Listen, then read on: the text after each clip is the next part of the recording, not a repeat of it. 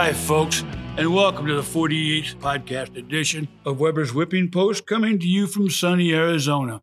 I understand I had some technical difficulties last week, and I have to apologize for the sound quality. I had some uh, malfunctions in my equipment, but I think I've got that all fixed up now. Hey, today's podcast is called Voting for Biden.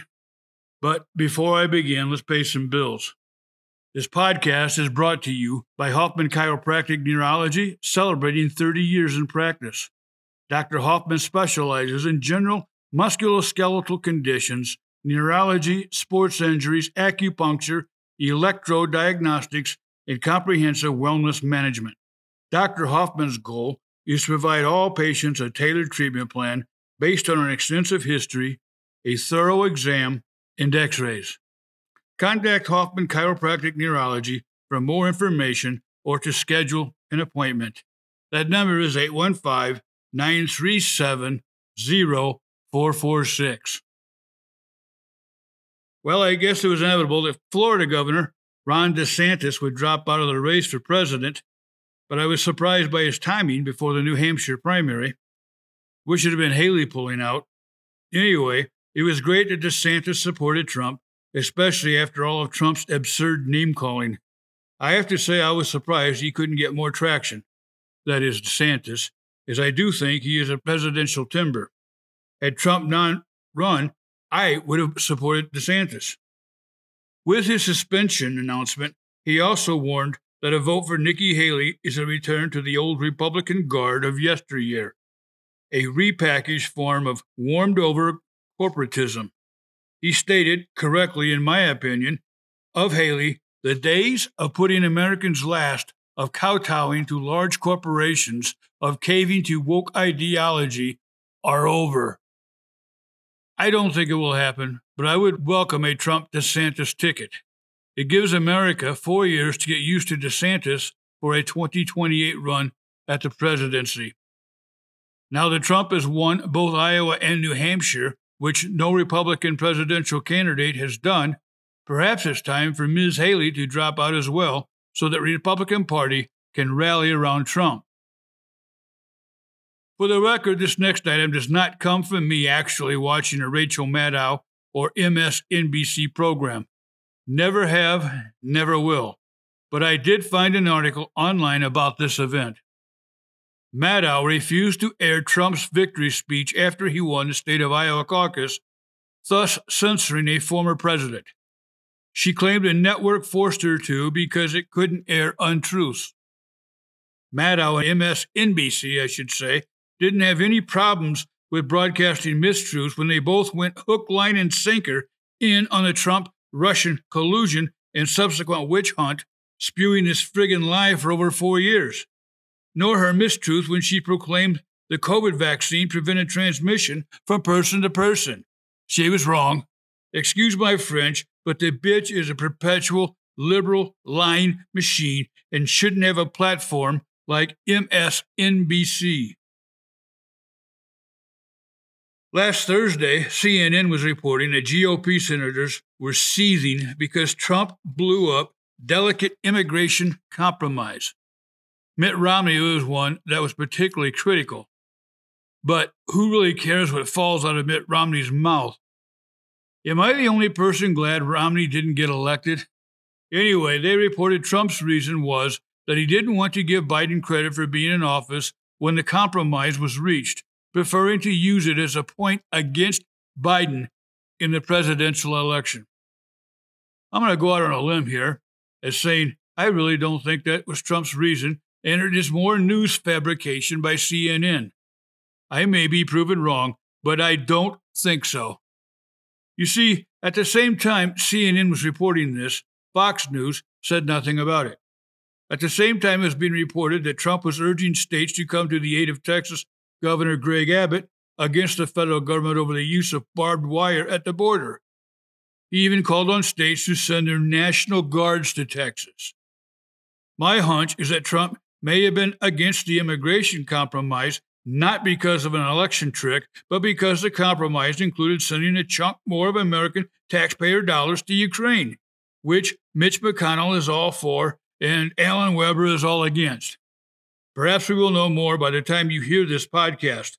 But remember, you heard it here first, or didn't in the case I'm wrong. In March of 1988, 45 year old Elizabeth Sennett was murdered in her home in Alabama. She had been stabbed eight times in the chest and twice in the neck. Her husband, the Reverend Charles Sennett, had paid two men $1,000 each to kill her so he could collect on the insurance. A week after her murder, the Reverend killed himself. Imagine that conversation at the pearly gates. Anyway, 35 years later, it's Kenneth Smith's turn to finally be executed for his crime on Thursday, January 25th. His accomplice, John Parker, was executed in 2010. He must not have had as good lawyer. If Alabama does what it wants, Smith will be the first person ever put to death with nitrogen gas. Smith was actually on the executioner's table last November for a lethal injection, but the administrators were unable to find a vein due to Smith's size. So he changed his mind that he wanted the nitrogen gas. Well, Smith and his lawyers have now changed their mind again and don't like the idea of nitrogen gas either. His lawyers have asked a federal appeals court to block the execution due to untested methods. It involves a respirator mask that will replace his breathing air with pure nitrogen. Now, James Barber, who was scheduled to be executed within the same 30 hour window at the same correctional facility as Smith, has filed a similar injunction. Seems neither convict wants to go first. We will know more by the time you have heard this podcast and has an update. I understand Mr. Smith has been sent to whatever's beyond for him.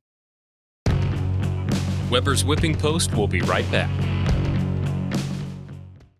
A.N. Weber Incorporated is a proud sponsor of Weber's Whipping Post. Now in their 76th year, Weber has offices in Kankakee, Illinois, Nashville, Tennessee, El Paso, Texas, and Chandler, Arizona. Whether you're looking for company equipment to haul your dry van or flatbed freight, or logistics services for all types of freight, or even a career in driving, maintenance, or sales, call Mark Tedford at 815 939 2235. You can also apply online at anweber.com. Weber has immediate openings for drivers in all areas and mechanical technicians in Kankakee, Illinois, and El Paso, Texas. Weber is also looking for logistics agents across the country. Again, call Mark Tedford at 815 939 2235 or apply online at anweber.com. And now, back to Weber's Whipping Post. Maryland rocket scientist Jamie Raskin has his Trump voters all figured out. This is the moron who was on the J6 committee that lied to us and one of the managers on one of Trump's impeachments. Who cares which one? They were both shams. He made a statement in 2021 that read as chair of the Oversight Committee's Civil Rights and Civil Liberties Subcommittee, I've helped lead the Oversight Committee's painstaking investigation into violent white supremacy over the last two years. White supremacy. The Department of Homeland Security has declared domestic violent extremism is the number one security threat in the country. White supremacy. Number one threat, huh? Yeah, right, you friggin' pinhead. You must be as senile as your leader, Biden. Raskin is also on record objecting to Trump's 2016 election due to Trump's alleged ties to Russia. So, just to double down on all this stupidity, he now says us supporters of Trump are members of a religious cult who have no critical thinking skills left. The son of a bitch seems to be wrong on everything that falls out of his pie hole. What do you guys think? Asshat of the month material? Have you ever thought about the unbelievable that could happen next November when someone like Biden or Harris steals another election? Worse, what if someone like Mike Obama gets elected? You know, the man possibly posing as Obama's wife, who was never proud of his or her country until his husband Obama got elected? Side note Has anybody ever seen a picture of Michelle pregnant? Well, I have thought about it, and fortunately, Blaine Batchelor of CNN has done the homework for us where it might be a good place to live while America continues its march towards socialism. He states the best places to go as an expatriate are Italy, Mexico, Portugal, Spain, the Netherlands, Germany, Singapore, Costa Rica, Panama, and France. Batchelor points out that the rise of remote work, visa programs, and tax incentives allow people more paths to explore. He also states doing a deep dive into tax implications, work visas, quality of life comparisons, language, and in my mind, the biggest concern would be the health care system. Mexico was listed as first on the list, but having been there on many occasions, I have no desire to live there. Additionally, it is said Mexico has four times the crime as the United States, and get this it's estimated 90% of the crime in Mexico is not reported. Portugal appears to me. Live and Invest Overseas magazine list Braga, Portugal as the second best place to live. They had some sort of program called the Golden Visa, which became quite popular. Having said that, in 2023, they pulled back on some of the aspects of the program that has made some folks lose interest. It does have year round mild weather and high quality health insurance. Its cost of living is generally more affordable than other European countries, 36% lower than the United States. And it's rated the seventh safest country in the world. The only problem is the Americans have kind of worn out their welcome there. He said the Netherlands, I've been to Amsterdam and didn't particularly care for it, especially having come from Switzerland. But it was listed, so I felt compelled to tell you about it. It's ranked as one of the happiest countries, but not for me. Bicycles are as thick as thieves, something they boast about, believe it or not. More than 31,000 Americans live there now. It is expensive to live there, and income taxes are high, up to 50% of salaries. The weather is usually crappy too. No thanks. Germany is an option. I've been across its western side. More than 121,000 Americans live there. But I have to wonder how many of our American soldiers and their families? It is said it is a robust welfare system, which means they probably have high taxes too. Batchelor also states that it doesn't have the conveniences Americans are used to, as all stores are closed on Sunday. Add to that a huge bureaucracy system, and I have to think Germany would not be my cup of tea. Singapore, as in Asia. Quick, where exactly is Singapore? I had to look it up to find it. There it is, cradled between Malaysia, Indonesia, and Cambodia. I got a warm and sweaty just looking at the map. It is said it is a top financial and investment hub in Asia if you are into that. But it's expensive and muggy to live there. No thanks. Costa Rica was on the list, as in Central America's tropics. They do have an excellent healthcare system, but as I said, in the tropics, they also have affordable cost of living, but it's in the tropics. Has tax incentives too, but it's in the tropics. It's home to six active volcanoes, has frequent earthquakes, tsunamis, and volcanic activity. I don't even want to visit there, let alone live there. Panama, the Miami of Central America, a major financial hub that links North and South America. Isn't that in the tropics too?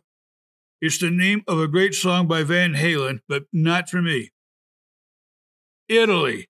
Now, this one is interesting. I'll just read for you what Batchelor said. Access to some of the world's most popular tourist cities, picturesque countrysides, and immersion in a culture that values family food and wine. What's not to love about Italian life? Italy's healthcare system is also good, and many expats give a big thumbs up to the overall friendliness of Italians. He also says employment prospects aren't great, but in my case, I need a computer and the internet to be all set. English isn't widely spoken, but since I'm hard of hearing, perhaps the missus can learn some Italian for us. It is said one would need to hire an attorney to buy a home, and don't be in a hurry as the bureaucracy moves at glacial speed. France. Yeah, right. Forget about it. Spain has the top rated destination in Valencia. They offer the lowest cost of living in Western Europe, and with a great climate, English is spoken in most of the big cities. They too have high quality health care. Be careful about which visa you pick to live there, though. Anyway, if the unthinkable does happen and Mike or Michelle wins the election, I may be saying Viva España just as soon as I learn how to pronounce it. Hope to see you there. We can form our own version of the villages without all the gonorrhea. Hey, this episode comes to you from the George Ryan Jr. Insurance Group. Everybody needs insurance, so why not buy from the great folks at George Ryan Jr. Insurance who supports programs like mine? You can depend on the George Ryan Jr. Insurance Company, so please go ahead and give George a call at 815 936 0075. That's 815 936 0075. Or look them up on their website and save on insurance at grinsure.com. Don't look now, my friends, but the mullet is making a resurgence and not just in hockey or professional wrestling. Would you believe there is actually a hockey stadium in Phoenix called the Mullet Center? I kid you not. Then, someone with whom thinks they are an expert on the subject of long hair in back bloviates that the modern day mullet originates from David Bowie's genre defining, norm defined persona, Ziggy Stardust. Bull. Then somebody else came up with a history of the mullet. Believe it or not, they must have a lot of extra time. They state it dates back as far as the 8th century BC. That's 3,000 years ago, folks, documented by the Abantes tribe in Homer's The Iliad and the nomadic Huns. The Greek scholar Procopius described the mullet cut off at the templates, leaving the part behind to hand down to a great length in a senseless fashion. Makes me wonder if my dad studied Greek. Another term for the mullet is hockey hair, which my grandson Jamie proudly sports. Our son had a beautiful blonde mullet back when he was about five years old, and I have to admit, from time to time, I've even sported a mullet. While researching this, though, I did find out that if a balding man grows his hair long in the back, it is not considered a mullet, but a skullet. Fortunately, thanks to my maternal grandfather, I still have a full head of hair and am not subject to such tomfoolery. The Weber clan has not been as lucky as me, though, I could have learned much about the mullet in Hollywood also, but since I have no respect for that group, I just skim past it. Anyway, I for one am glad it's coming back. It looks good on my 13 year old grandson. You go, Jamie. Bummer. One of my all time favorite Chicago Cubs, Hall of Famer Ryne Sandberg, has been diagnosed with metastatic prostate cancer and has begun treatment. He won nine straight Golden Glove Awards and an All Star for 10 consecutive years. I met Ryne once at an insurance party in Chicago. You never met a more shy, conservative man than him. He was just not a very good conversationalist. Or perhaps it was me. Hey, just how goddamn stupid does Major General Pat Ryder think we are? The Pentagon press secretary claims we are not at war in the Middle East, while at the same time our military continues to bombard the area with strikes.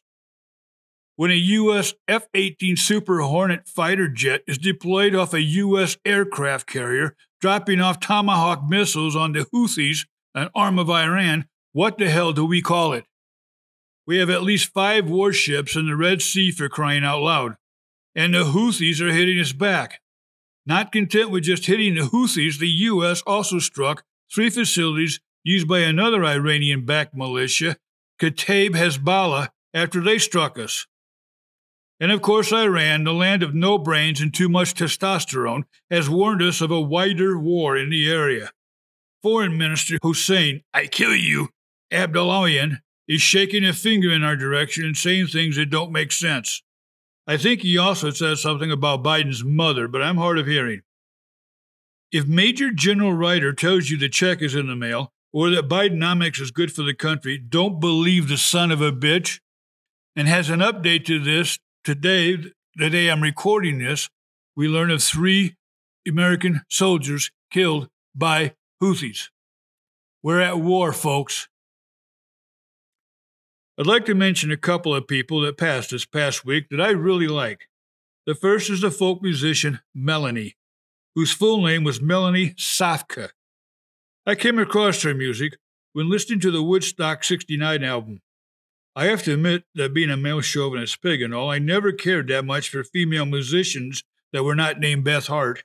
But something about this gal's singing really struck me back in the early 70s. After being introduced to her music, I found an album in my mother's stack and I kind of borrowed it for a few years after that. Melanie was 76 years old. R.I.P., Melanie. The other is Charles Osgood, the longtime CBS Sunday morning host. I've been watching that program all the way back to Charles Kuralt in the early 80s. It was both those gents' easygoing manner that originally attracted me to that show, which I still watch all these years later with Katie Pauley. Did you see the Arizona GP chair, Jeff DeWitt, resigned after trying to bribe Kari Lake not to run for the Senate in Arizona in 2024?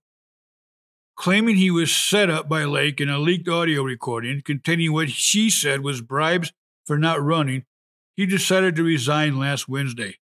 Of course, DeWitt accuses Lake of trying to destroy him rather than admitting he was a dirtbag. He offered her money in corporate board seats if she didn't run. Lake, by the way, is an ardent Trump fan. Hey, DeWitt, I'm available for that money and those seats. As many of you know, I live in Arizona and was horrified by what Arizona did to Trump in the 2020 election. The media would have you believe Arizona is now a purple state, not red like it has always been. If you lived here, you would see there is no way Arizona is purple. It was said the head of the Republican Party here in Arizona was anti Trump and would do whatever it took to get rid of him. It was also said it was due to their closeness to the McCain family. This pretty much shines light on this theory I can't believe I voted for McCain for president at one time. Can I have my vote back, just for the record? Did you see Trump advisor Peter Navarro was sentenced to four months in jail plus a $9,500 fine for contempt of Congress after defying a subpoena before Congress for the J6 Capitol misunderstanding? Hmm. Who else do we know to fight a congressional subpoena but he is out snorting coke, chasing hookers, and having a good old time instead. Damn kids, I hate them. 20 year old amateur golfer Nick Dunlap just won a PGA Tour event last week. 20 years old. The first since 1991 when Phil Mickelson did it. He won the American Express tournament, the youngest amateur to win a tour event since 1910. With his win, he decided to pull out of the Farmers Insurance Open to go home to Alabama. He's also won the U.S. Amateur Championship last year, and before that, the U.S. Junior Championship.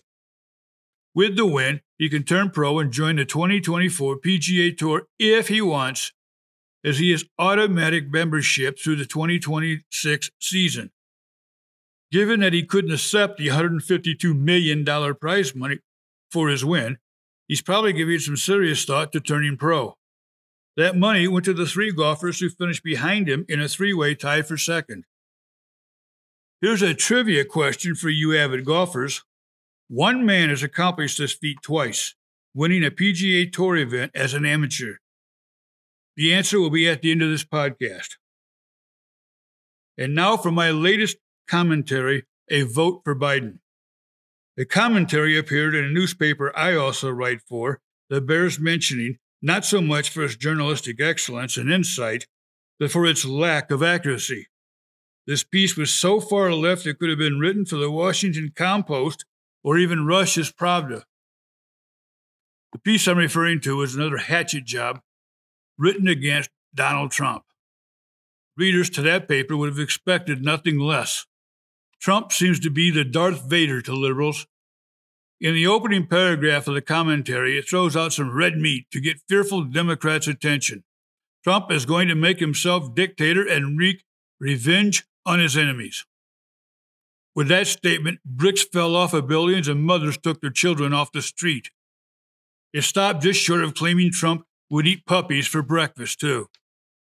Our scribe uses all the fear mongering similar to today's media.